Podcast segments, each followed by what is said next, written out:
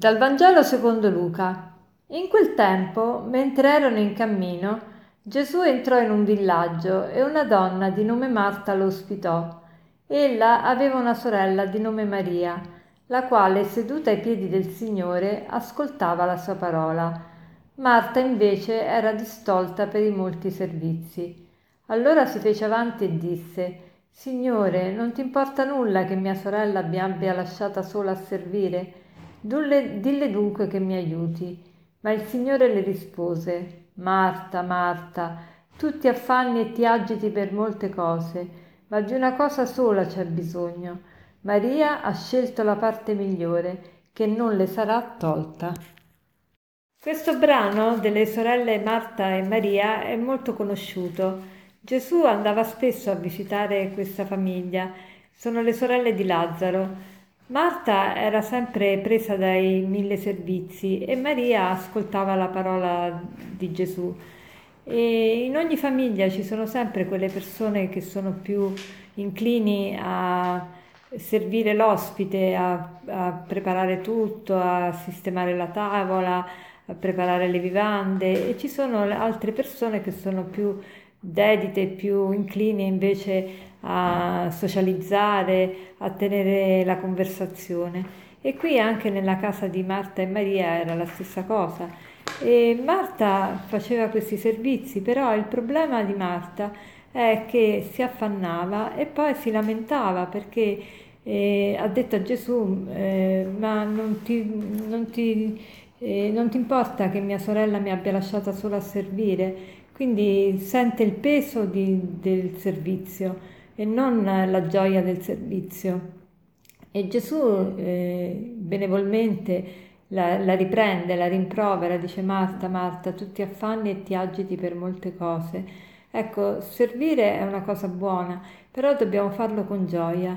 E recentemente stavo proprio meditando sul, sul servizio, quanto è bello servire. E anzi, forse, forse adesso che ho sperimentato che cosa vuol dire non poter servire, mi rendo conto che il servizio è un privilegio. Ci sono stati momenti della mia vita in cui non potevo fare niente. Eh, sapete che sono affetta da Parkinson, poi mi sono operata al tunnel carpale, quindi alcuni momenti della vita uno non può fare nulla e dipende completamente dagli altri. Ma è molto molto meglio servire piuttosto che chiedere servizi.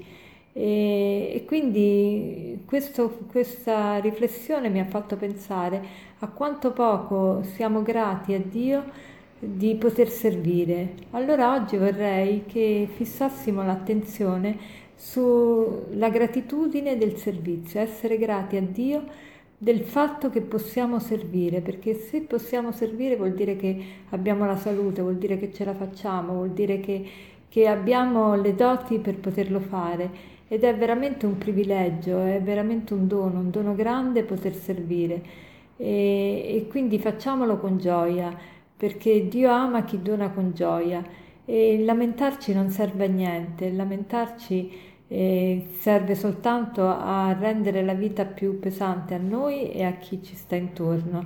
E la lamentela rende l'atmosfera pesante e rende l'atmosfera antipatica e, e poi ci fa eh, puntare l'attenzione su ciò che è negativo e non su ciò che è positivo.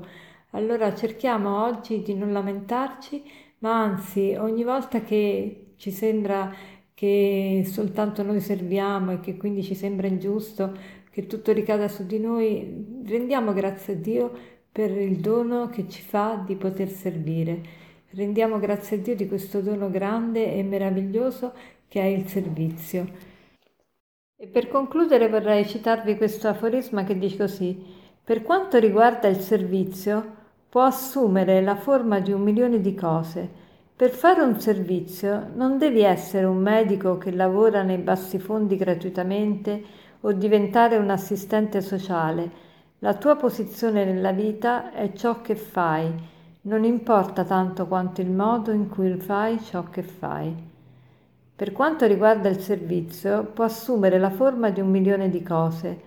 Per fare un servizio non devi essere un medico che lavora nei bassi fondi gratuitamente o diventare un assistente sociale. La tua posizione nella vita e ciò che fai non importa tanto quanto il modo in cui fai ciò che fai. Buona giornata.